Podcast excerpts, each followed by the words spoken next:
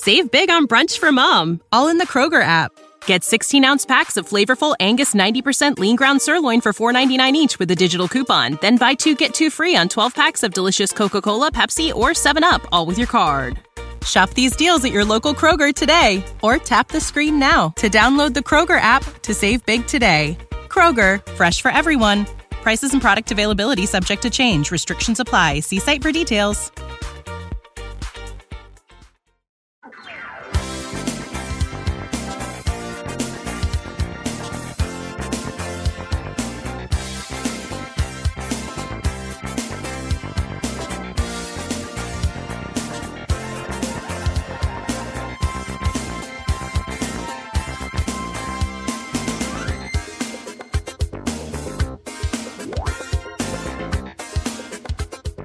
Fantascientificast presenta Caratteri fantastici. Protagonisti, storie, racconti del fantastico attuale.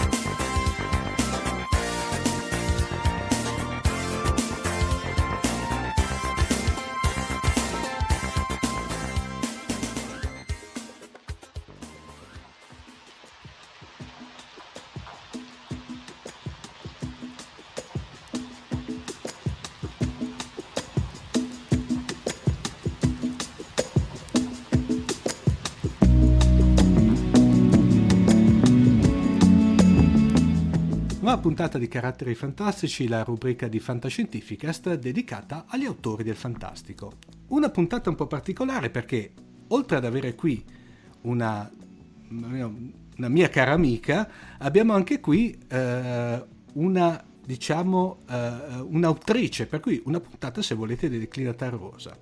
Abbiamo qui con noi Elena Mandolini. Ciao Elena. Ciao, ciao a tutti, ciao Omar e grazie per questa bella opportunità.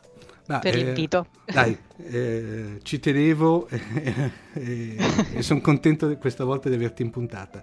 Dunque, Grazie. Elena, eh, raccontaci un po' di te. Sai benissimo che qui in Fantascientifica c'è il format della non intervista, per cui, come dire, andiamo, andiamo un po' a ruota libera. Perfetto. E allora, io sono nata a Roma, cresciuta per metà a Roma e per metà in Toscana, perché mio papà è romano doc ma mia madre è toscana DOP e quindi pro- è nata in provincia di Grosseto, in un paese che si chiama Pitigliano. E, e, quindi io praticamente le estati, quando ero piccola, le passavo dai miei nonni materni in Toscana. E sono sempre stata, fin da piccola, una, una persona con un, una grande immaginazione che poi ho coltivato per, per diverse ragioni e ci ha messo lo zampino mia sorella, che ha mm. nove anni più di me. Eh, lei è amante del cinema, sai eh, i film di Hollywood, l'epoca d'oro di Hollywood, i film horror, oh, i film mia. di fantascienza. La Golden Age. E quindi in realtà è stata... Esatto, mm. e quindi in realtà è stata colpa sua, che, per cui io mi sono appassionata alla fantascienza e all'horror, perché lei adolescente mi diceva guarda ho paura a vederli da soli, da sola, e quindi vieni, stai con me, ma io ero una bambina. E quindi sono cresciuta uh, vedendo Alien, insomma tutta quella filmografia pazzesca di, della fantascienza e anche dell'horror. E quindi per me è stata logica conseguenza poi continuare ad appassionarmi a questi generi sia letterari che cinematografici. Talmente appassionata di cinema che io alla fine sono, ho deciso di, di iscrivermi al DAMS all'università mi sono laureata specializzandomi in sceneggiatura, quindi scrittura per cinema e tv, e poi ho cominciato a lavorare come critica cinematografica per eh. diverse testate online, per magazine e ho lavorato per tanti anni come critica cinematografica anche in, in televisione. E e poi per altre ragioni pian piano mi sono spostata nel web marketing e purtroppo ho dovuto abbandonare per uh, ragioni indipendenti eh, mm. dalla mia volontà eh, la, la, critica cinematografica e a quel punto però mi è scattata la voglia di iniziare a scrivere perché mi sentivo proprio incompleta senza il mondo del cinema, della scrittura E, e, quindi lì ho detto no, adesso è arrivato il momento di scrivere le storie che ho sempre avuto in testa. e lì devo ammettere che è stato anche il mio compagno a spingermi parecchio su questa cosa. T'ha fatto nella... da muso ispiratore. Esatto, mm. mi ha detto ma dai, buttati, se, fallo, perché no? Se ti fa star bene, perché non farlo? Mm. Ed è vero perché poi la scrittura è molto terapeutica, mm. in primis per gli scrittori. Confermo.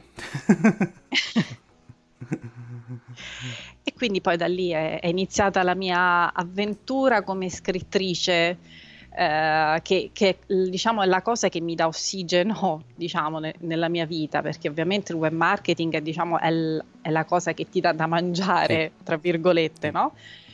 Però l'ossigeno è, è la scrittura nella mia vita sicuramente. Per, e tra l'altro poi tutto sommato è dove riesci a dare, a tirar fuori la, la tua te stessa. Esatto, esatto, ma infatti quando poi, eh, sai, dai, i tuoi romanzi, sia ai concorsi, sia ai blogger o mm, ai lettori, no? Hai sempre eh, un po' di timore, ovviamente c'è anche l'emozione positiva, nel senso, ovviamente scrivi perché vuoi che gli altri si emozionino leggendo quello mm. che tu hai scritto poi dall'altra parte c'è anche il terrore di mamma mia se non gli piace, perché in realtà, bene o male, metti sempre qualcosa di te stesso quando scrivi, che sia una tua peculiarità, che sia una tua paura che vuoi esorcizzare. Sei tu, bene o male, apri un mondo dentro te stessa, no? Cioè dai una possibilità agli altri di scavarti dentro se vuoi. Sì, guarda, eh, no, mi ritrovo, mi, mi, trovi perfettamente d'accordo perché vedo nel mio limite di saggista certe volte praticamente anch'io, eh, certe volte, come posso spiegarti, il tuo è il lavoro più creativo, più introspettico, di conseguenza e sei costretta per dire a, a, a, metterti più a nudo rispetto che a un saggio freddo che se vuoi sa- uh-huh. però vedo che anche all'interno della saggistica certe volte è praticamente impossibile far trasparire, eh, non far trasparire quello che te pensi.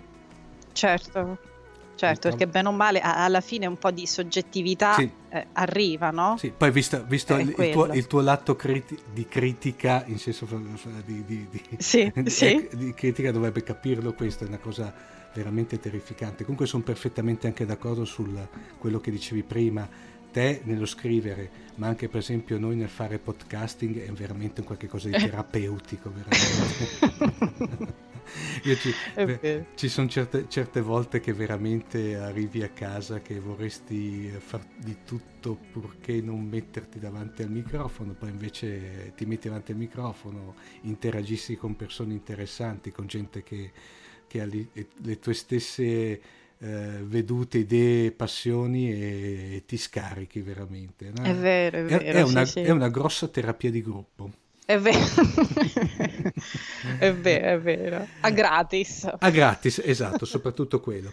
Uh, Elena, prima dicevi che uh, la, la, la, la, tua sorellina, che a questo sì. punto ringraziamo anche pubblicamente, Ciao, sì, sì. ti ha, come dire, introdotto o iniziato a quello esatto, che è esatto, stato esatto. alla, alla, alla, alla, fantascienza. Il tuo rapporto con la fantascienza, parlo come, eh, come medium, cioè praticamente al di là di te, cioè quello, i film che ti piacciono, le serie che ti piacciono, i romanzi che ti piacciono, vai, vai tranquilla anche se vuoi dirne più di uno, poi vuoi fare una... Ok. Un excursus pazzesco, sì. no per carità. Allora, è, ehm, è, strano perché io sono appunto sempre stata appassionata di, di fantascienza e di horror. È stata un, una cosa strana, nel senso quando ero piccola, che avevo questa immaginazione pazzesca, i film o i libri di fantascienza, diciamo, ve- mi aiutavano a far crescere l'immaginazione, no? nel senso io viaggiavo proprio per questi mondi, per questi film e, e mi piaceva tantissimo immedesimarmi nei, nei protagonisti eh, dei film o dei romanzi. Poi che è successo? Crescendo, rivedendo, rileggendo film o romanzi di cui mi ero appassionata da piccola, ho iniziato a cogliere delle sfumature che ovviamente da piccola non avrei mai potuto capire Mm-hmm. Quindi di, di, come la fantascienza abbia, secondo me, una grande potenzialità in qualsiasi sua eh, forma di raccontare o fare critica della società, del mondo, dell'essere umano con le sue debolezze, con uh, le sue peculiarità e secondo me arriva ancora di più uh, alla pancia di chi guarda il film o di chi legge un libro proprio perché lo fa tramite metafore o se vuoi anche ammonimenti. In quanti film di fantascienza, come per esempio Snowpiercer, vediamo, cioè è come un monito, no? Nel film diciamo se l'essere umano continua su questa china, guardate che arriveremo a questo punto, quindi fate attenzione. Mm. E sono aspetti, secondo me, che cogli man mano che cresci. Ovviamente più fai esperienze di vita, più il tuo bagaglio eh, aumenta e più riesci a cogliere le tante sfumature di un romanzo o di un libro. Poi se vuoi ovviamente ci sono anche le, le meraviglie, ecco la, la, saga di Alien a me è sempre piaciuta tantissimo, mm. fin da piccola anche se ero rimasta traumatizzata quando Bishop viene distrutto eh, dalla, dalla, mamma aliena. Mm. Eh, io non ho bevuto latte non sai per quanto tempo perché io, per me quel liquido biancastro de, dell'androide era, io lo associavo al latte da bambina mm. e io da piccola per un periodo non ho più bevuto latte perché mi faceva schifo. Eh, ma anche altri film come ad esempio Interstellar. Ecco, a me piace molto la fantascienza di tipo emozionale più che la mm. fantascienza proprio che ti va sul tecnico se vuoi, mm. eh, Interstellar, Arrival, mm. sono film che sono sì che ti raccontano di mondi fantascientifici, però hanno anche un risvolto emotivo molto forte. Mm. Io, per esempio, ogni volta che guardo Interstellar piango sempre agli stessi punti, per ah. dirti, mi commuovo sempre. Eh, però, ecco, la, la, fantascienza, secondo me, ha questo grande potere, sì. sicuramente. No, te, sul fatto di piangere ti capisco perché faccio outing, perché, per, giusto perché ci sei te in trasmissione, io per esempio un film che no, vedo il minimo indispensabile è quel, quel capolavoro di Douglas Trumbull che è eh, 2000, eh, beh, qui in Italia è uscito come eh, 2002 l'ultimo Odissea, il titolo sì. originale è Silent Running sì. Eh, lì sarà anche complice la colonna sonora di Joan Betz che è da pelle d'oca, però eh, io, sì. io, ogni volta che lo vedo, cioè piango, non ho problemi a dirlo, eh, perché non, sì. senso, è, eh. è, veramente, è veramente eh, mamma mia, un balsamo dal cuore quel film lì. Eh, sì, sì, è vero. Cui... Eh, ma, ma anche, anche, la musica, come hai detto tu, fa mm. parecchio in un film, cioè anche Interstellar, per esempio, no? la colonna sonora di Hans Zimmer, è, sì. è proprio, se riascolti un brano di Hans Zimmer tratto dalla colonna sonora ti risalgono su tutti i sentimenti che hai provato vedendo il film, per esempio. Oppure ti faccio un esempio che tra l'altro abbiamo parlato anche in una delle scorse puntate di Fantascientificast, ehm, che io non, devo dire la verità, l'ho visto tardivo. Uh-huh. Eh, quel film Sunshine, quello di Danny Boyle. Sì, bellissimo. Allora, mm-hmm. allora io devo dire la verità, non mi è... Cioè, bel film, non, non, non, ho rullato al capolavoro, però godibile, ecco, mettiamo così. Sì, però sì, devo sì. dire la verità, per quanto mi riguarda, un buon, se dobbiamo fare a quota 100, un buon 15% di quel film la, eh, c'è la colonna sonora che è una cosa eh veramente pazzesca. Terrific- mm-hmm. terrificante in senso positivo, è veramente... Sì, sì paurosa. Uh, Elena, tanto per rimanere in tema Alien, per cui uh, Sigourney sì. Weaver, mi rifaccio una frase che ti hai detto prima. Non so se hai seguito in questo periodo qui il, uh, la, la, la, mostra del cinema di Roma, che era sì. ospite Sigourney Weaver, che ha detto quella frase che tra l'altro, beh, diciamo, noi del campo come dire, lo portiamo avanti nella vita, però diciamo, la, come dirti, l'ha resa pubblica, ok? Sul fatto uh-huh. che eh, lei ama la fantascienza, tra l'altro lei diciamo, l'ha anche ringraziata perché grazie a lei sostanzialmente... Eh, infatti. Sì.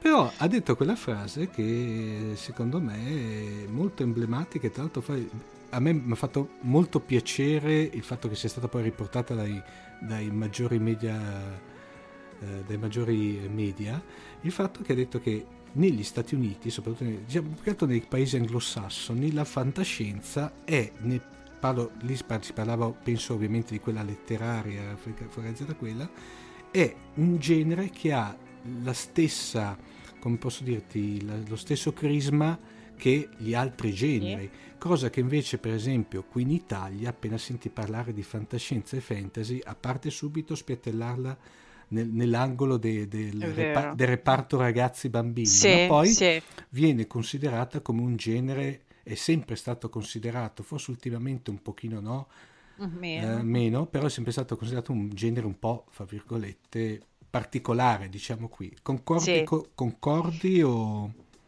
Guarda, è vero che in Italia eh, si fa molta fatica, mh, mm, eh, soprattutto la fantascienza di autori italiani, no? mm. C'è un po' perché molti lettori hanno un po' il pregiudizio degli italiani non mentre invece uh, non sanno scrivere o non, non, riescono. Invece, secondo me, io anche ecco, girando per le fiere dell'editoria, io ho trovato sempre un sacco di autori italiani molto in gamba con un forte bagaglio culturale, cinematografico e letterario dietro e che sono molto bravi, solo che magari non riescono ancora a trovare il giusto spazio. E purtroppo eh, sì, è vero, cioè la, la fantascienza e il fantasy vengono un po' visti come non d'elite, tra virgolette, sì, sì. E, se possiamo dire così. Ed è un peccato perché io penso a Fahrenheit 451, no? 1984, La svastica sul sole o L'uomo nell'alto castello, che dir si voglia, mm. hanno un... sono de, ormai de, secondo me delle icone se vuoi, no?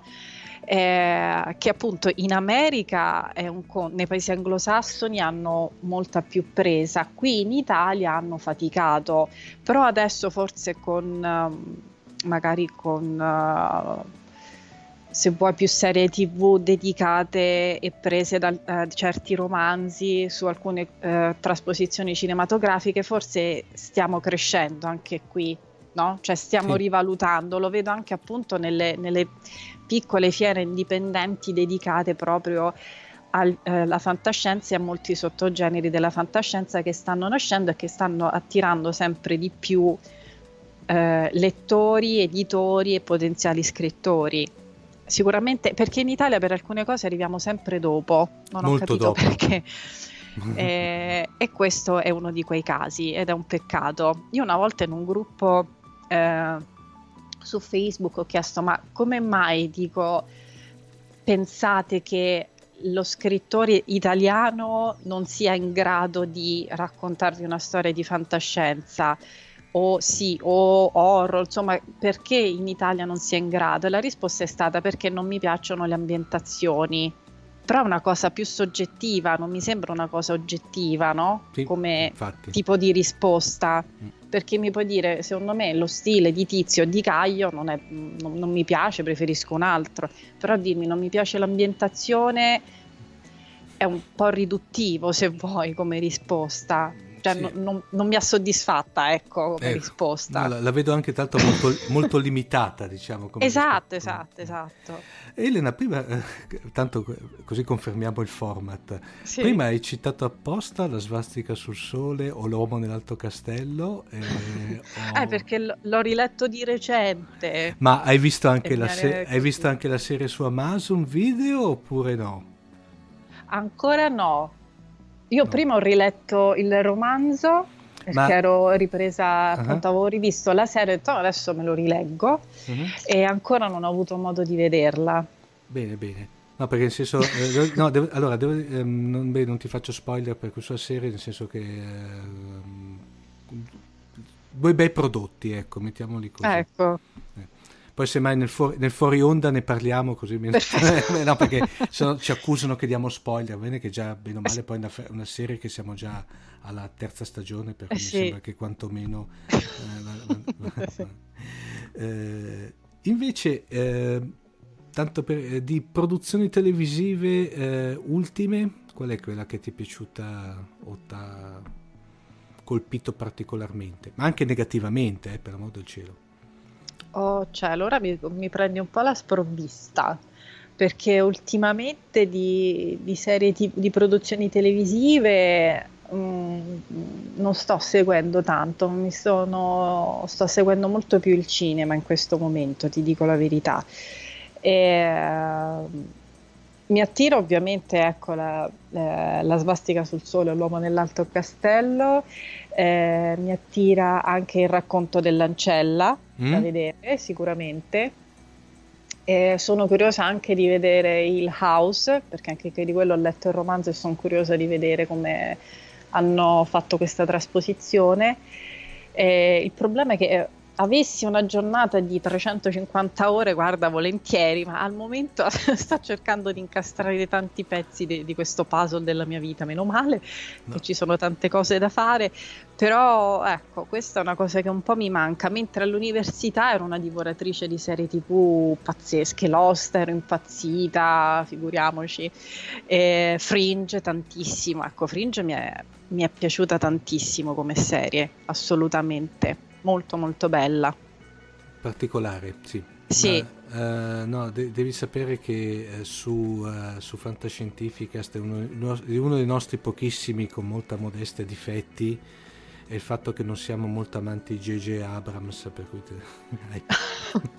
ah, vabbè Game of Thrones però sì me lo vedo sì, sì, è una droga una droga lo ammetto eh, siamo... anche se l'ultima stagione non è che mi abbia fatto impazzire eh sono una di quelle Ma che...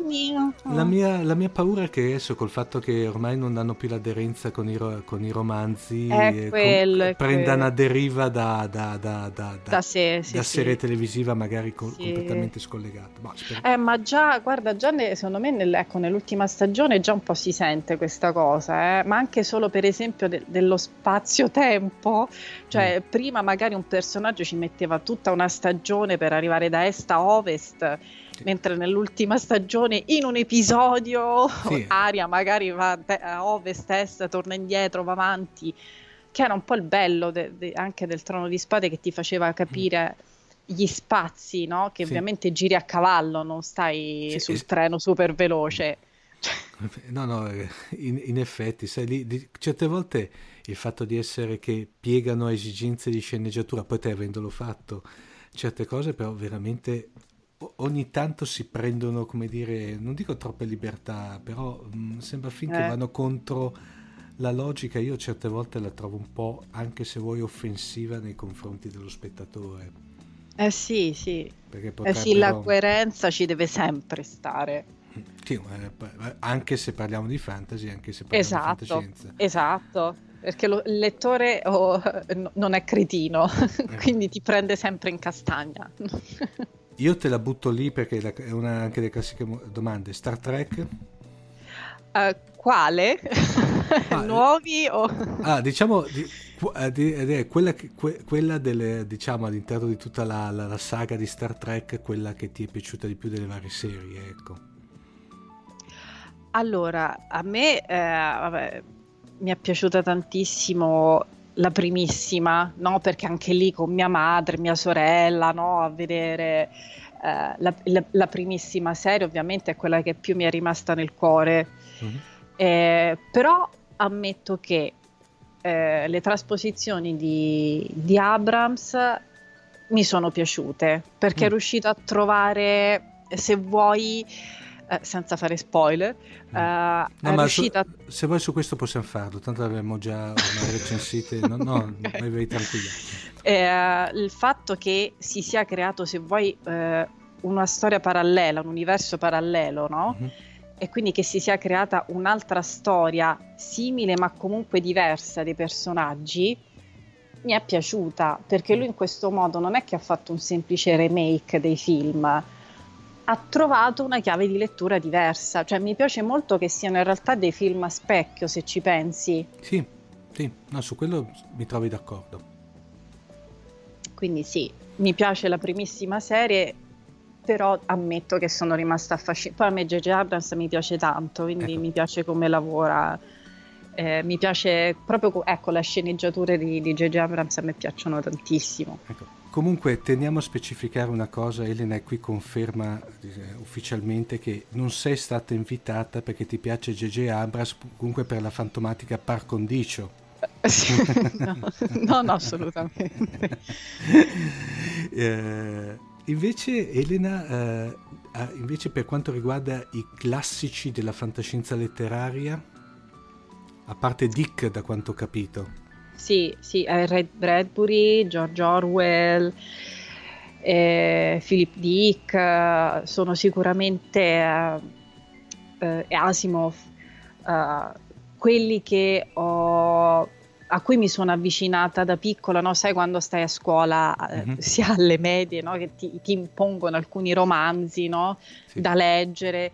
Loro diciamo che sono stati i primi cui, a cui io mi sono avvicinata per il piacere di leggerlo, mm-hmm. per, piace- per, la curiosità di, di, leggere qualcosa che davvero mi potesse piacere. Quindi diciamo che ho, ho questo ricordo legato a questi libri, a questi autori eh, che mi hanno iniziata, se vuoi, al piacere della lettura, no? perché molte volte la costrizione, tra virgolette, scolastica della lettura, dice, ah, però a me non mi piace leggere, non è che non ti piace leggere, non ti piace quello che magari ti viene imposto a Bravissima. scuola, se infatti, vuoi, si avvicina infatti. a te. Poi se vai in realtà eh, in libreria c'è tutto un altro mondo che ti può appassionare. Sono sempre stata eh, più attratta dai libri eh, per adulti, nel senso sì. io non andavo mai nel 013, ecco, nella sezione 013 io viravo sempre eh, per altri libri, anche Stephen King, io ho iniziato a leggerlo da piccola. Sì, che, tranquillamente. Che, che, non è un, auto, un autoruccolo alla, esatto, alla Rowling. Esatto, eh? esatto, cioè io sempre... Ecco perché poi ti dico che sono romanzi che adesso sto rileggendo, no? Perché ovviamente da bambina mi hanno lasciato certe emozioni de- legate a questi mondi strani che sono così lontani dalla mia realtà mm-hmm. al- e poi cavolo, cioè la, la, fattoria degli animali io penso che sia sempre attuale, no, cioè in qualsiasi epoca tu lo possa leggere trovi sempre che comunque rispecchia la politica, la società in cui stai vivendo. Aggiungerei terribilmente. Esatto, esatto, cioè è pazzesco. Io quando l'ho riletto un paio di stati fa ho detto non è possibile, tremendo. Ma pensi... e questa è la potenza, poi cioè, diventi immortale, cioè con questi romanzi diventi immortale perché... Ma, ma pensa, prima te dicevi questa cosa giustissima secondo me, fatto soprattutto a livello scolastico, che spesso dice non mi piace leggere perché non perché non, non, leggi quello che vorresti leggere. Esatto. Perché, ah, ti racconto questo aneddoto che è fortissimo. Eh, allora, quest'estate ho io un nipotino che tanto saluto, ciao Filippo. Tanto, ciao Filippo. È stato, un paio di volte è stato una sorta di aiuto alla regia. Eh, eh, gli hanno dato, è passato dalla, dalla quinta elementare alla prima superiore Ovviamente le hanno dato come compiti delle vacanze di scegliere una serie di libri, però lì devo dire la verità, le hanno dato una, una serie di libri consigliati. Ah, eh, che già che già, già diciamo poteva è essere diverso. È già diverso, però praticamente sai, chiamiamo i soliti classici. Lui, con una, una, cosa che mi ha reso uno degli zii più orgogliosi sulla faccia della terra, ha scelto Fanteria dello spazio di Robert Heinlein Ah, capito.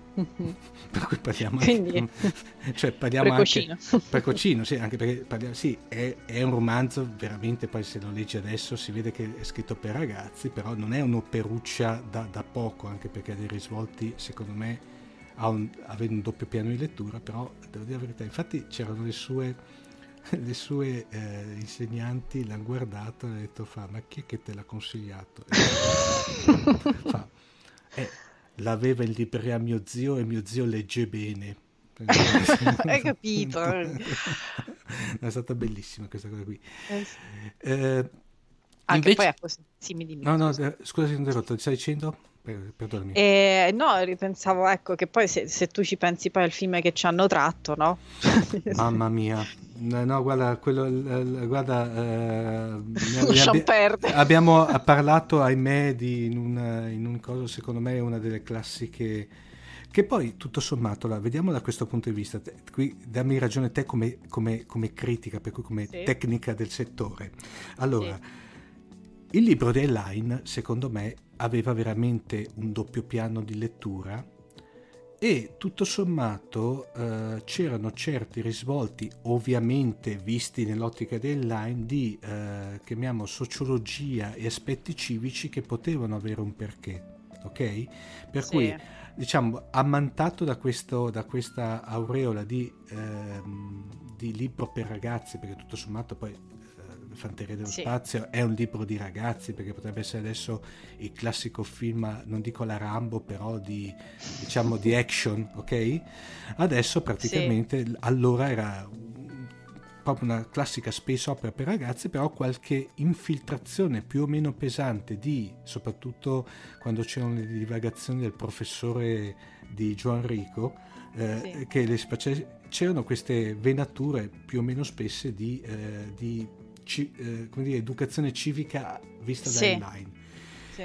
Quando hanno fatto la trasposizione sul lì, eh, nel film, io l'ho visto hanno sminuito e sostanzialmente Verhoeven ha fatto una grossissima critica a quello che è da una parte se vuoi in primis al discorso militare sì cioè quelle famose frasi l'unico insetto vivo è sì. l'insetto morto eccetera sì, eccetera sì ma poi soprattutto a me quello che mi è piaciuto, che se vuoi è tipico suo, vedi il primo Robocop, anche una critica a tutta quella che è l'ambiente media, per cui sì, questi sì. falsi spot che partivano veramente al limite impossibile.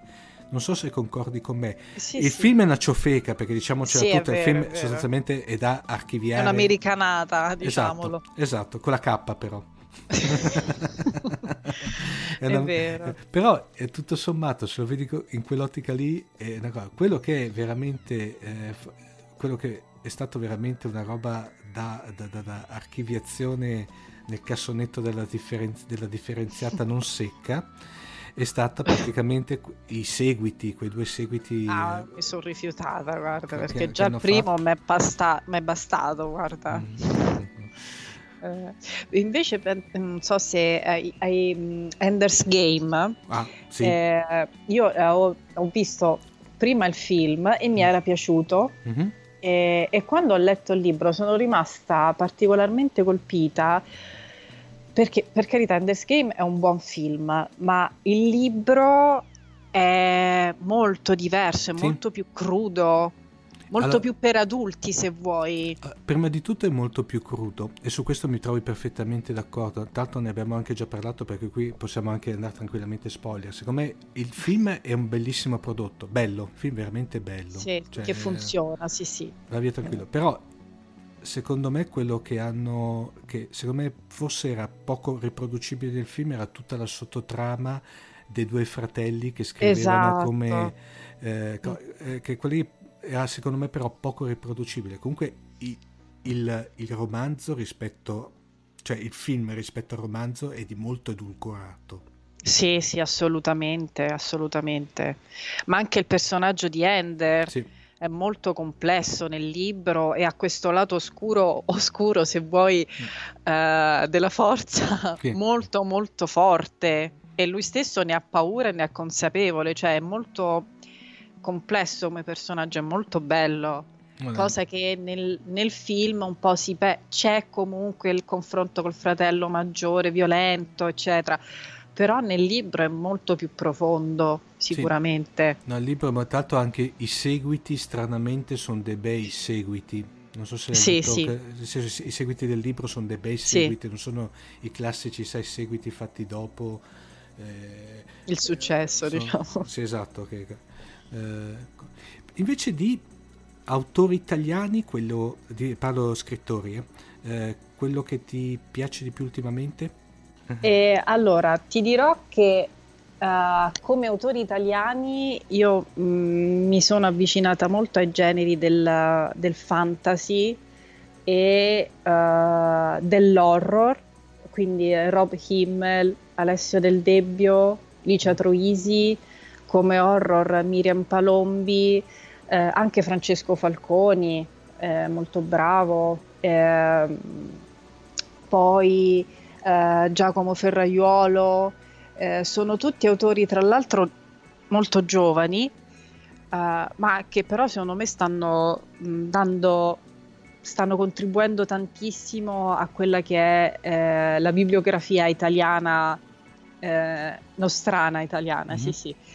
Eh, soprattutto come horror che non è facile perché anche lì c'è il cliché degli italiani non sanno scrivere horror, soprattutto le donne italiane non sanno scrivere horror e invece Miriam Palombi, Emanuela Valentini sono mm. delle penne molto belle, hanno delle penne molto belle, molto efficaci e che si stanno pian piano facendo conoscere, soprattutto Emanuela Valentini, sì. se ci pensi. Che, che, tra l'altro salutiamo. E... Ciao Emanuela. E tanto Emanuela, spero prima o poi di averti eh, ospite a Fantascientificast, visto che è un po' che ci rincorriamo. sì, sì, allora assolutamente eh, sono, sono, autori in crescita, tra l'altro, cioè mm. che è evidente che in ogni romanzo hanno qualcosa in più uh, da raccontare rispetto al romanzo precedente. Quindi da tenere sott'occhio che prima o poi fanno il botto, come si dice a Roma.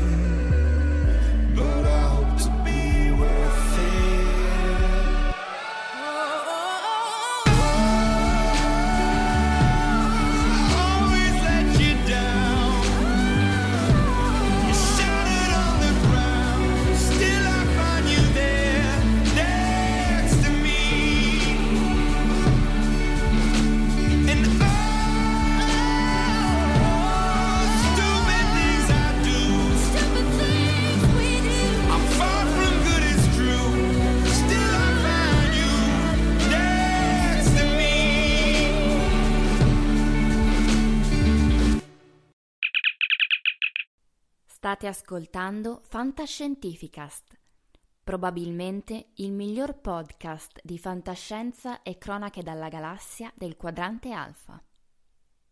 www.fantascientificast.it Email redazione chiocciolafantascientificast.it Elena invece raccontaci di te come autrice. Ah, bella domanda. Allora, come autrice, eh, era, c'è un aspetto di cui mi ero accorta anche io mentre scrivevo, del, diciamo, se vuoi del mio stile, ma che mi è stato poi confermato da vari blogger e lettori, eh, che sono molto cinematografica. Mm, sì, Cioè, sia i racconti eh, che si possono trovare in diverse antologie, sia i romanzi, eh, sono non sceneggiature, però sono molto, ecco, cinematografici, cioè leggendoli mi hanno detto che più di magari di altri riesci a ricreare nella tua mente la scena, la sequenza, proprio come se fosse, ecco, la sequenza di un film. Mm. Ed è una cosa che a me eh, in realtà fa piacere perché appunto venendo da- dal DAMS, poi avendo fatto anche un master in critica cinematografica, giornalistica, avendo lavorato per anni come critica cinematografica, penso che sia proprio parte del mio DNA al cinema e quindi ovviamente poi quando scrivo è inevitabile che Sì. venga fuori. l'imp- E lo stesso anche per esempio, l'impronta è che quella Mm.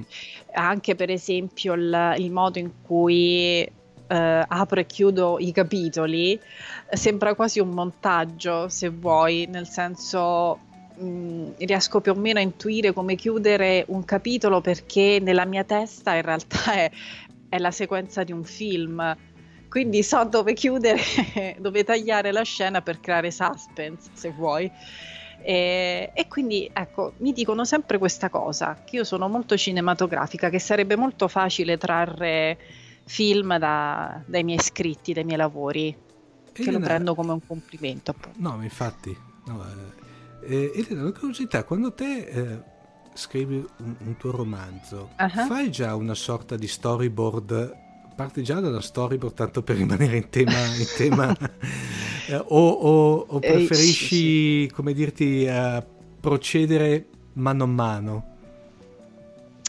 No, perché no, io ho bisogno prima di fare la mia scaletta, il mio storyboard, eh, perché secondo me è, è meglio, cioè io procedo ah, ti premetto che quando mi viene in mente l'idea per un libro è, è una scena appunto Mm. nella mia testa, è come un flash e generalmente è la scena finale, è il momento finale del libro e Mm. quindi io devo capire come cavolo eh, scrivere il libro per arrivare fino a quel punto per arrivare fino a quel punto, ovviamente io butto giù eh, eh, appunto il- i twist, il- i colpi di scena, Mhm. insomma la, la storia, come si deve evolvere. Poi ovviamente la storia molte volte prende il sopravvento, eh, perché poi i personaggi hanno vita propria, però diciamo che comunque sia la cornice ci deve stare, perché... eh, eh, io devo sapere che cosa deve accadere, non posso procedere, diciamo, a canovaccio, se Sì. vuoi, come a teatro, no?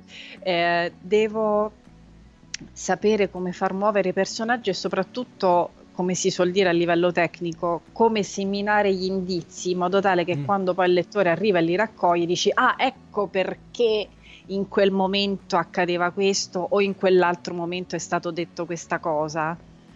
Perché se appunto io sono convinta che ci debba essere eh, coerenza e continuità, cioè ogni cosa che accade in un romanzo deve avere un perché, non può essere messa lì a caso, no? Sì, sì. E quindi io faccio prima, eh, che è la, la parte più divertente, se vuoi, la, la creazione del mondo in cui svolgere il romanzo, i personaggi, che cosa sono, che cosa fanno, e, e un po' ecco lo storyboard, diciamo la, eh, la mappa, Mm. ecco. La mappa che poi io con la mia astronave mi Sì. muovo No. fra le stelle e, e arrivo a meta. Ecco. Per cui no, diciamo eh, McGuffin o pistola di Chekhov te niente. Eh no. Eh no, io devo avere ecco, la, la mia mappa concettuale ci deve stare. perché se no si, ti perdi e anche se ti devo dire la verità, quando poi inizi a scrivere un romanzo, avere anche un, la tua struttura ti aiuta anche a capire eh, anche come stai lavorando, le tempistiche del tuo lavoro, sì. perché se no appunto sei un fiume in piena e, e non finisci più. Invece in questo modo hai più o meno un'idea di come ti devi muovere anche dei tempi perché sennò appunto inizi 3000 romanzi e non ne finisci neanche uno. Te eh, appunto, ti è mai capitato Elena di lavorare su più, su più proge- progetti, su più, su, su più romanzi? Su... Allora, come a livello di scrittura, cioè quando inizio a scrivere un romanzo mi devo dedicare solo a quello. Mm-hmm perché ti, comunque ti, ti toglie energie e comunque devi entrare nella storia, ti devi emozionare mentre scrivi per cui quando inizia appunto la fase finale, quindi la stesura vera e propria del libro, eh, secondo me è più producente ed è cosa che faccio io, addentrarmi nella storia, quindi vado, eh, proseguo diciamo come un carro armato e scrivo solo quella storia. Mm. Ci possono essere momenti che generalmente per me capita sempre così, quando io scrivo un romanzo, mi vengono sempre le idee per altri romanzi futuri, quindi magari mi appunto l'idea, magari butto giù una decina di righe dell'idea per, per, svilupparla un minimo per non perderla. Mm. Però o, o, magari capita che lavoro a più strutture di magari di un paio di romanzi, però quando scrivo devo scrivere solo quella storia. Assolutamente. Cioè, deve essere per... con- concentrata su quello. Esatto, sì, sì, perché ti ripeto, cioè ti devi emozionare, no? Quando mm. scrivi un romanzo e per fare questo però tu devi entrare nella storia e quindi devi vivere solo la storia che stai scrivendo in quel momento. Io per esempio, scusami, nel, in uno de, diciamo, degli ultimi lavori che ho terminato ci sono state per esempio un paio di scene che quando ho finito di scriverle mi hanno presa talmente tanto che ho detto ok adesso mi prendo una mia oretta di pausa e mi vado a fare una passeggiata che in realtà quando scrivi va bene perché devi, devi tirare fuori, se no, sì. se non ti emozioni tu per prima quando scrivi c'è qualcosa che non va, ecco. Sì, sì, è, è, è troppo meccanica la cosa. Esatto, esatto, poi se no diventiamo ecco, de, degli automi, sì. no?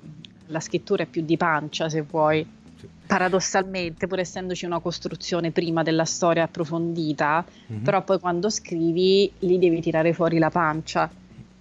E normalmente invece ti è capitato che nonostante te avevi, eh, diciamo, passami il termine anche se è orribile, per storyboardizzato già un, uh-huh. un, un tuo romanzo, che a un certo punto hai detto no, adesso voglio farle prendere una piega diversa per cui hai cancellato e l'hai praticamente stravolta quasi da zero.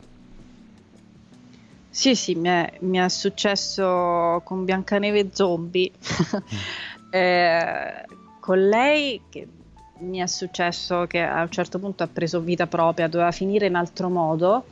Poi invece più andavo avanti nello scriverla, questa storia, e più mi rendevo conto che non sarebbe stato un finale giusto Mm-hmm. non sarebbe stato un finale che rendeva giustizia a quello che era stato il percorso dei personaggi, non sarebbe stato neanche coerente col percorso che i personaggi stavano facendo. E quindi le ho detto no, aspetta, eh, facciamo che finisce in altro modo. E il finale di Biancaneve Zombie è stato una naturale conseguenza del percorso di crescita che è stato fatto dai personaggi. E devo dire che è un finale azzeccato perché è un po' dolce amaro. Eh, a me i finali melenzi non mi piacciono, io purtroppo sono per i finali quelli uh, che ti lasciano un po' di amaro in bocca, come un po' la vita, no? Cioè non è mai sempre mm. rose e fiori, la vita non è mai sempre solo lacrime, cioè sia un po' di tutto. Esatto, esatto, esatto. È Me- così. Mentre invece ti capita scrivendo di immesi, immesi, immesi, I, immedesimarmi. Grazie, sei un tesoro. eh, troppo in qualche personaggio. Sì. Cioè, quando magari successo, eh, cioè, sì. che diventi lui e cominci a vivere le fobie, le angosce. sì, mi è successo adesso con, con un romanzo appena finito e, e, lei praticamente in realtà è me, me ne sono accorta quando era troppo tardi. stata... Aveva preso il sopravvento. Eh, avevo, pre- avevo, preso il sopravvento su di lei. Sì, per alcune cose mi sono resa conto che detto, porca paletta. Mm. Alcune cose che fa lei le fa perché l'avrei fatte io in quella situazione. Mm. E quindi ho detto, caspiterina, fermiamoci un attimo perché eh, devo capire se va bene per il romanzo mm. questa cosa o no, perché ho messo magari eh, molte cose che, che, sto vivendo, che ho vissuto di recente e le ho eh, un po' esorcizzate, se vuoi, attraverso questo romanzo che ho appena finito. E, eh, e, quindi, sai, ha preso il sopravvento. Per, per cui, in effetti, in effetti secondo te in questi casi bisogna mantenere un certo, chiamiamolo distacco? Sì, perché sennò è controproducente alla fine. Eh, cioè va bene donare un po' di te a tutti i personaggi, perché in realtà anche il super cattivone in realtà ha qualcosa di te, mm-hmm. anche se vuoi che magari è dentro di te in maniera latente e gliela dai a lui, al cattivone o alla cattivona di turno. Eh, però se poi tu prendi troppo il sopravvento, poi non riesci neanche più a essere oggettiva nello scrivere la storia. Mm. E a quel punto poi ecco il finale, dici no, non lo voglio far finire così perché io non devo fare quella fine mm-hmm. e non va bene, perché invece magari è quella la finale, è quello il finale giusto del romanzo e tu lo devi fare. Non, non puoi farti prendere dall'emozione perché sei troppo, sei diventata tu la protagonista ci deve essere comunque sempre un certo distacco dal romanzo. Poi ti ripeto, puoi esorcizzare magari alcune fobie, alcune paure, no? o anche mm. raccontare alcune cose belle de- di te, di- della tua vita, però sempre in maniera metaforica ovviamente, attraverso i tuoi personaggi, ma non devi mai essere tu, perché a quel punto scrivi la, allora la biografia. Ecco, diciamo così. E diciamo è ancora presto per scriverla. Eh no, ma, chi lo sa, no infatti. Mentre invece Elena, hai avuto casi di eh, pentimenti postumi, cioè a romanzo finito, pubblicato, eh, magari non so se ti capita di rileggerlo, poi eh, pensate sopra far caspita, però avevi, avevi, voluto fare così, avevi voluto magari in, que, in, quel momento lì mi sembrava giusto così, invece adesso la, l'avrei fatto in un'altra maniera. Ah, sempre, no, nel senso, perché secondo me uh, eh, è giusto che sia così, nel senso, quando tu rileggi i tuoi romanzi dici, però caspita, va, la storia va bene, però qui forse potevo elaborarla in maniera diversa, no? Questo mhm. punto potevo farlo in maniera diversa, perché in realtà la, la, un romanzo, anche se è fi, finito su carta, finito a livello temporale, però in realtà è come un, una lingua viva, cioè è sempre in movimento, quindi ogni volta che lo rileggi in realtà vorresti scriverlo in maniera diversa ogni mhm. volta o magari ogni volta vorresti modificare qualcosa, solo che arrivi a un punto in cui devi mettere il punto, se no certo. non, non finisci più.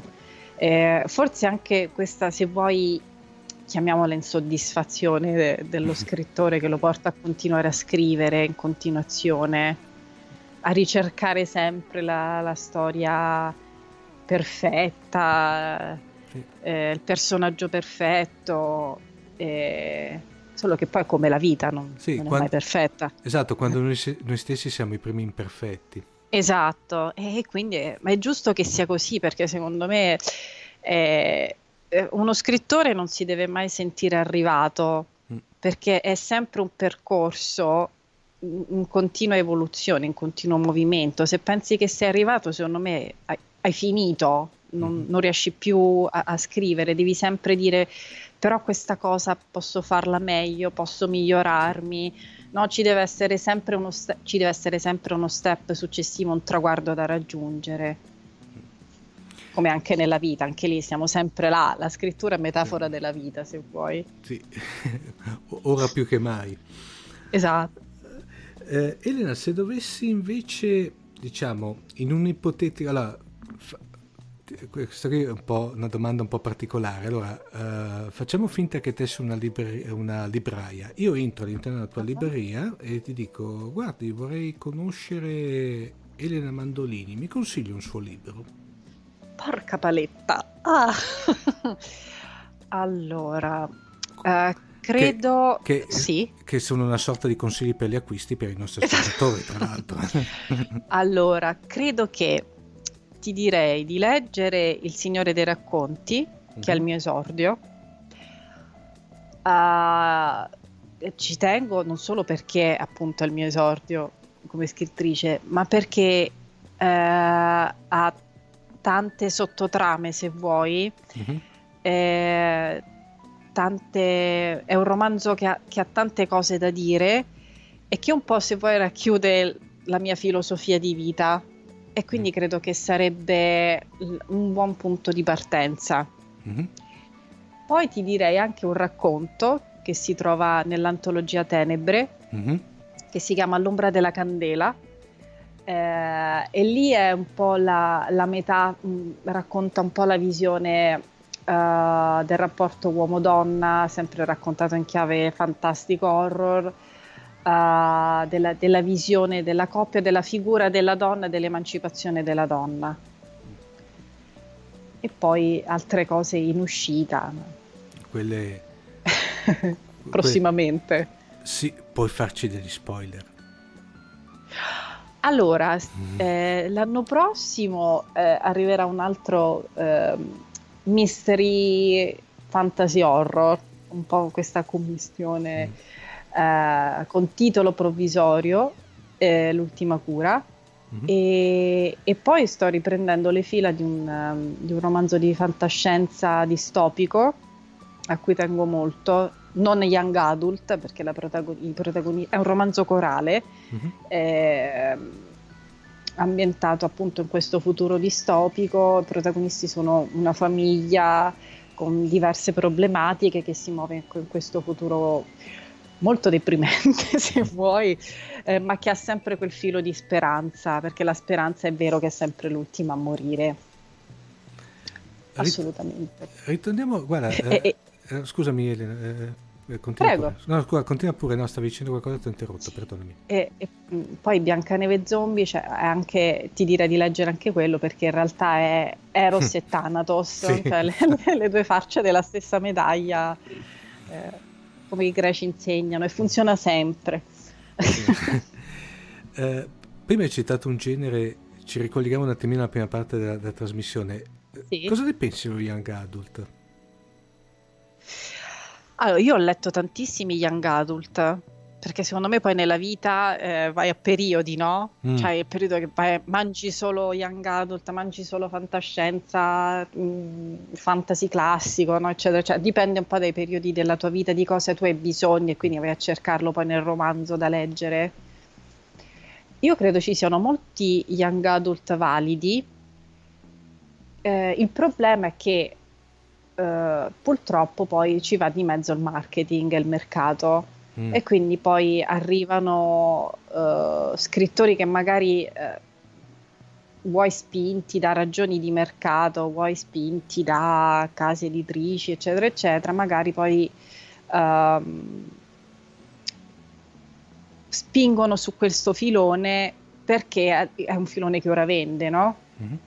E quindi adesso magari c'è stato il periodo dei young adult, quindi uscivano in massa solo sì. young adult e, arriva, e, venivano, e sono stati tradotti una marea di romanzi che magari in America erano usciti dieci anni prima, cinque anni prima, però arrivava una valanga le traduzioni, cioè, io mi ricordo ne uscivano uno dietro l'altro. Sì, sì. no, no, Anche è vero. Saghe, no?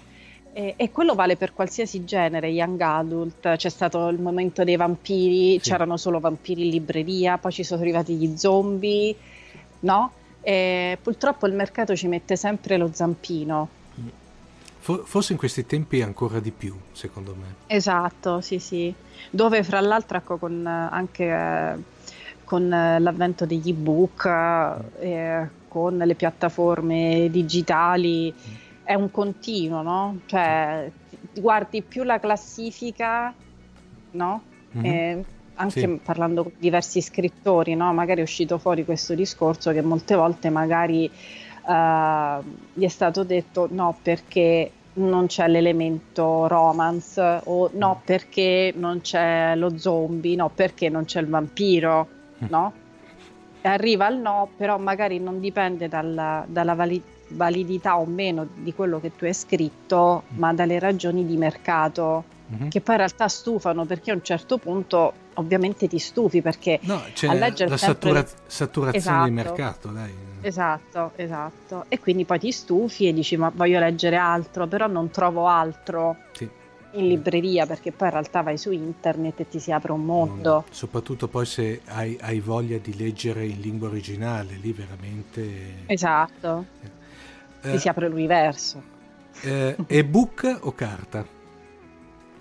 io sono per la carta. An- eh, proprio non, non ce la faccio.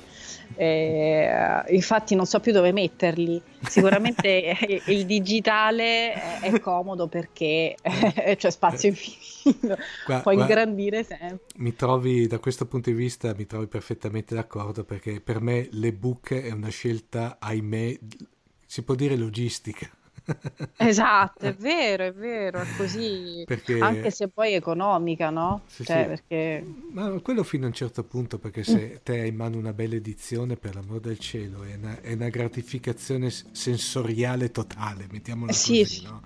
Però È, è ovvio che se te hai, eh, come penso la maggior parte di noi, anche poco spazio, perché poi eh, adesso diciamocela tutta, o uno ha anche ambienti grossi a disposizione, però Mhm. ahimè certe volte l'ebook da questo punto di vista ha anche un punto di vantaggio, cioè te hai il vantaggio che una biblioteca di mille, di mille volumi la puoi contenere in una chiavetta USB. esatto sì sì Ecco. Quello che io invece trovo, non so se sei d'accordo con me, che invece il fenomeno dell'ebook, quando io l'ho vissuto soprattutto all'inizio, sai che c'è la novità, sai poi Sì. male, essendo, essendo come mi reputo io un nerd di mezz'età, sai, appena era uscito i primi, il primo Kindle così subito comprato Mhm. immediatamente, io lo trovavo dispersivo perché ti mi veniva, non so se hai esperienza anche te, ti è capitato anche te, mi veniva istintivo scaricarmi due o tre libri e leggermi tutti e tre contemporaneamente.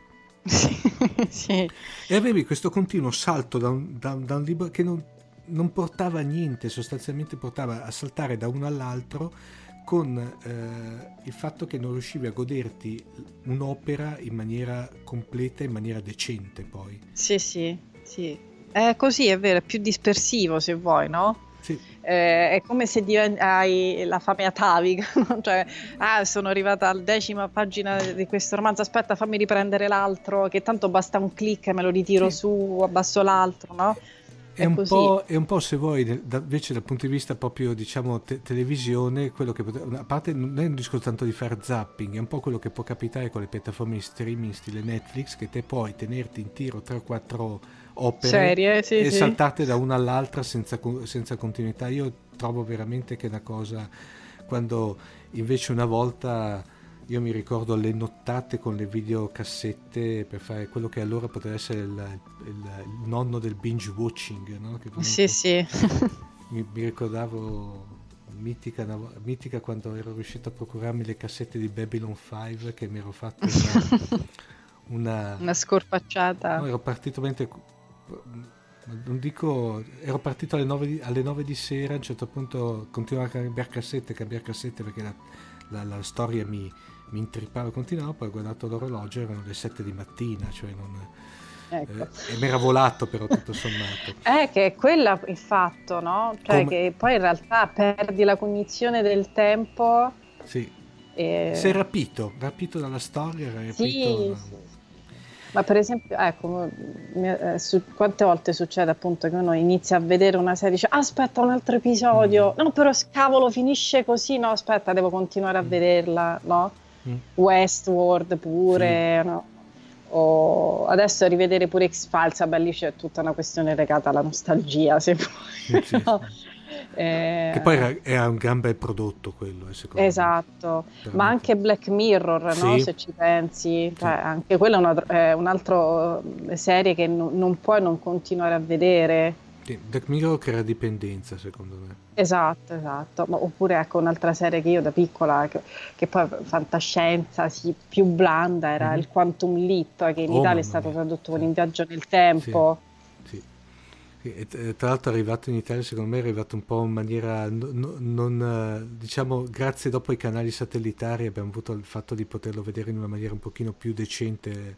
Purtroppo, ahimè, uh, uh, Elena, la, la fantascienza, beh lo sai meglio di me, anche lì a suo tempo i grandi classici, Spazio 1999, Star Trek a suo tempo, no? la uh-huh. serie mhm. classica è arrivata tutta in maniera secondo me molto, molto come posso dirti... In silenzio, no, in più, punta di piedi. No, perché in punta di piedi è anche castrante nei confronti dell'opera, cioè col fatto che sempre, vengono sempre considerate se, eh, cose da ragazzini, da, bamb- da sì. adolescenti, passavano in una fascia oraria per in tutto adolescente e poi non con il dovuto rispetto dell'opera. Sì, sì. Cioè, noi per vedere la fantascienza in prima serata abbiamo dovuto aspettare produzione con X-File oppure i canali tematici satellitari o, o adesso su digitale terrestre che poi appunto abbiamo sempre citato film, libri, serie tv mm. comunque che hanno davvero, come diciamo prima, non sono per ragazzini, no, cioè no. sono per adulti, hanno dei messaggi molto forti, sì, no? Sì. Eh, invece da noi abbiamo fatto il contrario. Vabbè, ma basta vedere tutta, tutta la produzione eh, se vuoi saltando un pochino in un altro ambito tutta la produzione di, eh, degli anime, i cartoni animati giapponesi. Eh, mamma mia, lì che, proprio pure lì si apre un mondo. No, che, che eh. certe produzioni proprio da, da, come dire, da young adult, per cui da adolescenti in età avanzata, si può sì. dire così, che venivano passati come, come da, da, da, ragazzini, che do, con dopo anche tagli di censura in sì, maniera sì. incredibile. Eh, ma io, ecco appunto, a proposito, anche lì sono cresciuta guardando Devilman, Kenshiro, eh. Bero, cioè che erano, erano, cose pesantissime in realtà, cioè rivederle oggi dicevo, cavolo, ma io da piccola mi vedevo... Di la verità, guardavi anche Carletto il principe dei mostri. Ah, quello certo, ovviamente, a memoria la sigla, ovviamente, ah, impossibile, no? Meraviglioso Carletto. No, era roba. Uh, invece uh, di fumetti tipo hai, hai, cioè, hai uh, diciamo la tua esperienza per quanto riguarda ecco, hai citato Devilman, per cui magari anime tipo Devilman di Nagai o le varie emanazioni sì. successive? Sì, è stato un universo parallelo anche quello e a parte ecco, i nostrani Dylan Dog, mm. Martin Mister, Nathan Never, io sono stata innamoratissima di Dylan Dog quando ero piccola, e, però come anime sì, eh, come manga scusami, sì, Devilman, eh, anche se come manga mi ero più avvicinata all'universo femminile, mm-hmm. eh, a parte City Hunter, mm-hmm. eh, però ecco, Occhi di gatto, Orange Road che da noi è diventata quasi Magia Johnny, Johnny. Mm. Eh, Crimi, no, tutto quel filone, Sailor Moon, anche lì censuratissimo in Italia perché sì. se in realtà se vai a leggere il manga di Sailor Moon è tutt'altra cosa.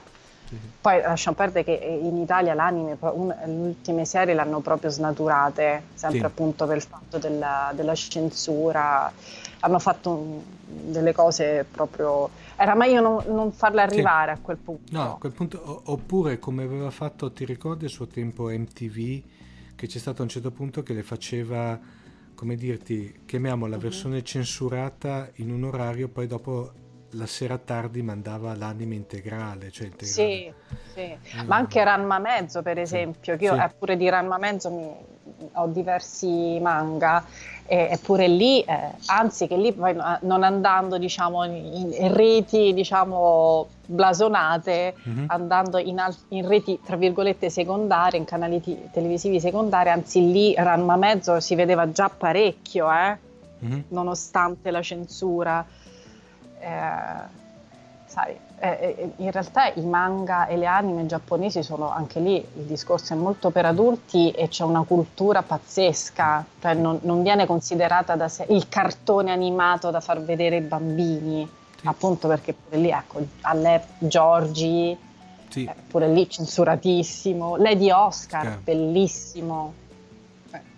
No, no, eh, pro- prodotti da, da, adolescenti, da, adolescenti, che venivano, ahimè, trattati da, per bambini con tutto ciò che ne comportava. Tanto, tra l'altro anche con una fatica doppia, perché io mi immagino il lavoro di adattamento in negativo che dovevano fare, costava anche fatica, tutto sommato. Perché, esatto, no, sì, sì. Quindi, che erano, tra- erano traumatici. Cioè, io mi ricordo Lady Oscar che eh, anche lì, no? cioè, io da bambina dicevo, ma no, ma eh, no, eh, è un uomo. Poi scoprivo invece che la bellissima storia drammatica di Lady Oscar è di lei che da donna, bellissima donna, è costretta a vestirsi da, da uomo, no? E anche lì una cosa che capisci quando sei più grande. Eh, oppure eh, quando muore André, quando muore lei, cioè sono cartoni che a noi ci hanno traumatizzati da piccoli, non mhm. pensavano mm. che, che, fossero così, forse i nostri genitori ci mettevano da... guardate il cartone animato e invece ti arrivava la mazzata. Sì, no, no. eh, o anche Giorgi di, di, come la matrigna tratta lei in maniera assurda, no? Eh, traumatizzante, tremendo. E, e lì, perché poi in realtà se tu pensi a tutte le anime con i robot, io adoravo i robot i, cioè, Vultus 5, Titan 3, me li guardavo tutti. Robotto, ro, I robottoni, eh, poi eh, ti ho detto, io, io, faccio parte di quella che è la cosiddetta Mazinga Generation, eh, per cui, ah, non, bellissimo. per cui non sai. Eh, Vabbè, inve- ma anche Kenshiro, eh? cioè, a me Kenshiro io adoro, penso che sia una delle anime più belle e con colonna sonora pazzesca Kenshiro. Sì, sì infatti. E drammatico, da, cioè io ho imparato la, la bellezza del dramma in realtà guardando Kenshiro, no? la, eh, anche se poi la forza dell'amore, perché la, la, prima serie lui comunque va alla ricerca eh, di lei no? per salvarla, mm-hmm. eh, di Giulia, all'italiana mm-hmm. Giulia, e, e nel, nel, cammino incontra tutti questi personaggi bellissimi, to- tutti drammatici, sì. Toki, Rei tutti bellissimi, ma cioè, storie da pugno nello stomaco. Sì, no, proprio, cioè, non da ragazzini, ritorniamo esatto. sempre al discorso, non, sì, non sì. Da, da, da, da, esatto. ma da adolescenti o se non da adulti. Non per, non per, niente mi ricordo quell'aneddoto quando a un certo punto c'è stata la, la Toei che aveva lanciato uh-huh. uh, Mazinger Z, cioè il, il, diciamo il capostipite di tutti i robottoni che a un certo punto si è accorto che a tre quarti di serie, da indagini di mercato, era più seguito dai diciannovenni in su che non da praticamente dai, dai, dai bambini, che allora era, aveva già un, aveva un target un pochino più da, da ragazzini, non da adulti. Dopo con le altre serie la cosiddetta Mazinga Saga, per cui Grande Mazinga e Goldrake, si è spostata più su un, su un target più elevato come età però mm. da lì si sono accorti che stati- statistiche alla mano erano seguiti più da persone adulte che non da sì. ragazzini. Beh, ma anche Devilman, io penso per, ai lung- i tre lungometraggi di Devilman, sì, no? Sì, che sono poi quelli sono pazzeschi. Che, tra l'altro quelli tra l'altro sono più sono quelli più eh, originali, più, più, più, più simili a, al esatto, manga. perché il, il, la serie quella di serie televisiva è completamente diversa è molto più eh, edul- edulcorata. Altro che Twilight, diciamolo. No, cioè, ragazzi, cioè, era non... lì, che, è lì che è iniziato cioè, tutto. Beh, insomma, mamma mia, cioè, una... mi verrebbe un paragone, ma non lo dico perché c'è una, una ragazza in onda. Elena, invece, se dovessi invece consigliare un romanzo non tuo ai nostri ascoltatori, sempre eh, in opere recenti? Oh, i bot. Allora, Ender's Game mhm. sicuramente mm-hmm. perché mi ha colpita tantissimo per questa sua eh, crudezza e fra l'altro ha tantissimi messaggi su, riguardo l'animo umano che secondo me andrebbero letti, andrebbero capiti. Mm-hmm.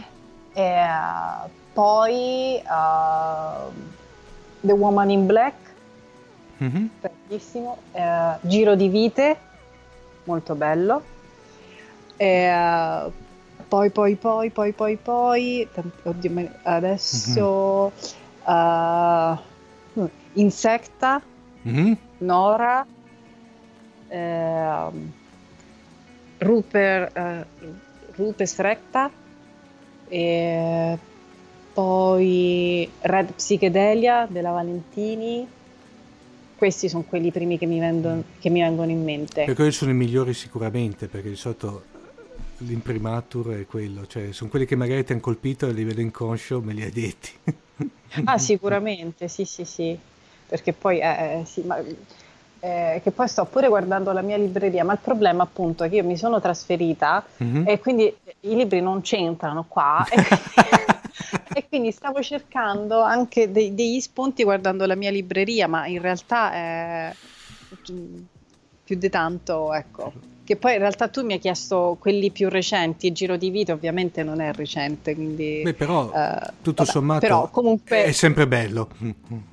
È sempre bello, infatti, infatti. infatti. E poi um, anche andando un po' fuori da, dal fantasy, ecco, la verità sul caso è Enrique Bear. L'ho letto mm. quest'estate e mi è piaciuto tantissimo. Bene Elena, che dirti, è stato veramente per tutto un onore, ma soprattutto un piacere che finalmente siamo, sei riuscita a, a, venirci a trovare a Fantascientificast. Allora, co- come, come ti è sembrata la tua esperienza in podcast? Molto divertente, eh, sì, sì, assolutamente, da, da ripetere magari in futuro. sì, sì, è molto, ecco, eh, riprendendo una cosa che abbiamo detto prima, molto seduta psicanalitica, mi, piace, sì. mi è piaciuta. Vedi che poi tutto sommato non è che i, i, mordiamo poi. no, no, no, è vero. Bene Elena, ti ringraziamo ancora di essere stata Grazie con noi. A voi. È stato un piacere. E eh, direi non ti dico alla prossima, ma ci, ci sentiamo presto, dai. Volentieri, grazie mille. Ciao. Ciao ciao. Avete ascoltato Fantascientificast, podcast di fantascienza e cronache dalla galassia. Da un'idea originale di Paolo Bianchi e Omer Serafini, con il contributo cibernetico del Cylon Prof Massimo De Santo e la partecipazione straordinaria di Elisa Elena Carollo. Potete seguirci ed interagire con noi sul nostro sito fantascientificast.it, su Facebook alla pagina Fantascientificast, su Twitter sul profilo Chiocciola Fantascicast, sul nostro canale telegramati.me barra Fantascientificast, sulla nostra community telegramati.me barra FSC Community. Se siete particolarmente timidi potete utilizzare la vecchia, cara e affidabile posta elettronica, scrivendoci all'indirizzo redazione chiocciolafantascientificast.it.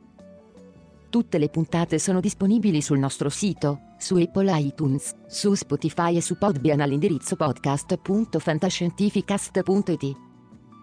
Se volete potete lasciarci una valutazione a 5 stelle su Apple iTunes ed offrirci una birra romulana o un gotto esplosivo pangalattico sostenendoci tramite una donazione PayPal o Patreon utilizzando gli appositi pulsanti sul nostro sito.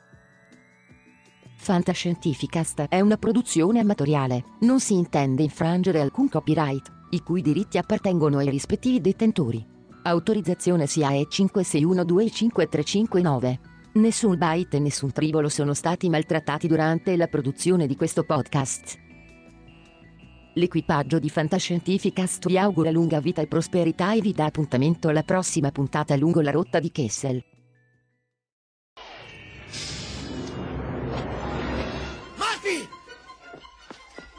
Devi tornare indietro con me. Dove? Indietro nel futuro. Un momento, che stai facendo, Doc? Mi serve carburante. Via, svelto. Entra in macchina. No, no, no, no, no, Doc, sono appena tornato. Jennifer è qui, andiamo a fare un giro con la mia nuova fuoristrada. Eh, forse anche lei? È una cosa che riguarda anche lei. Ma di che, di che cosa stai parlando? Che diavolo ci succede nel futuro? Diventiamo tutti e due degli stronzi. No, no, no, sta tranquillo perché Jennifer andrà tutto bene. I vostri figli, Marty, bisogna fare qualcosa per i vostri figli.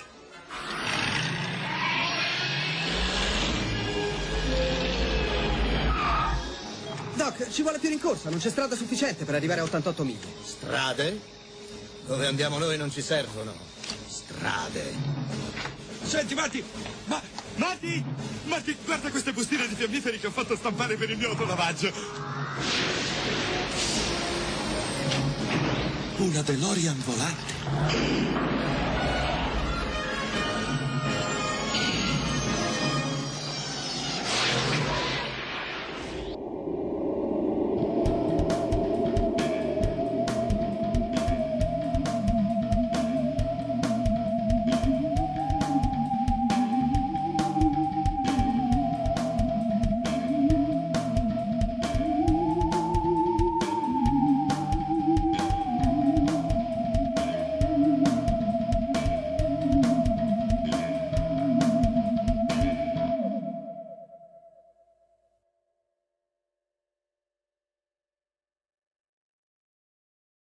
Save big on brunch for mom, all in the Kroger app. Get 16 ounce packs of flavorful Angus 90% lean ground sirloin for $4.99 each with a digital coupon. Then buy two get two free on 12 packs of delicious Coca Cola, Pepsi, or 7UP, all with your card. Shop these deals at your local Kroger today or tap the screen now to download the Kroger app to save big today. Kroger, fresh for everyone. Prices and product availability subject to change. Restrictions apply. See site for details.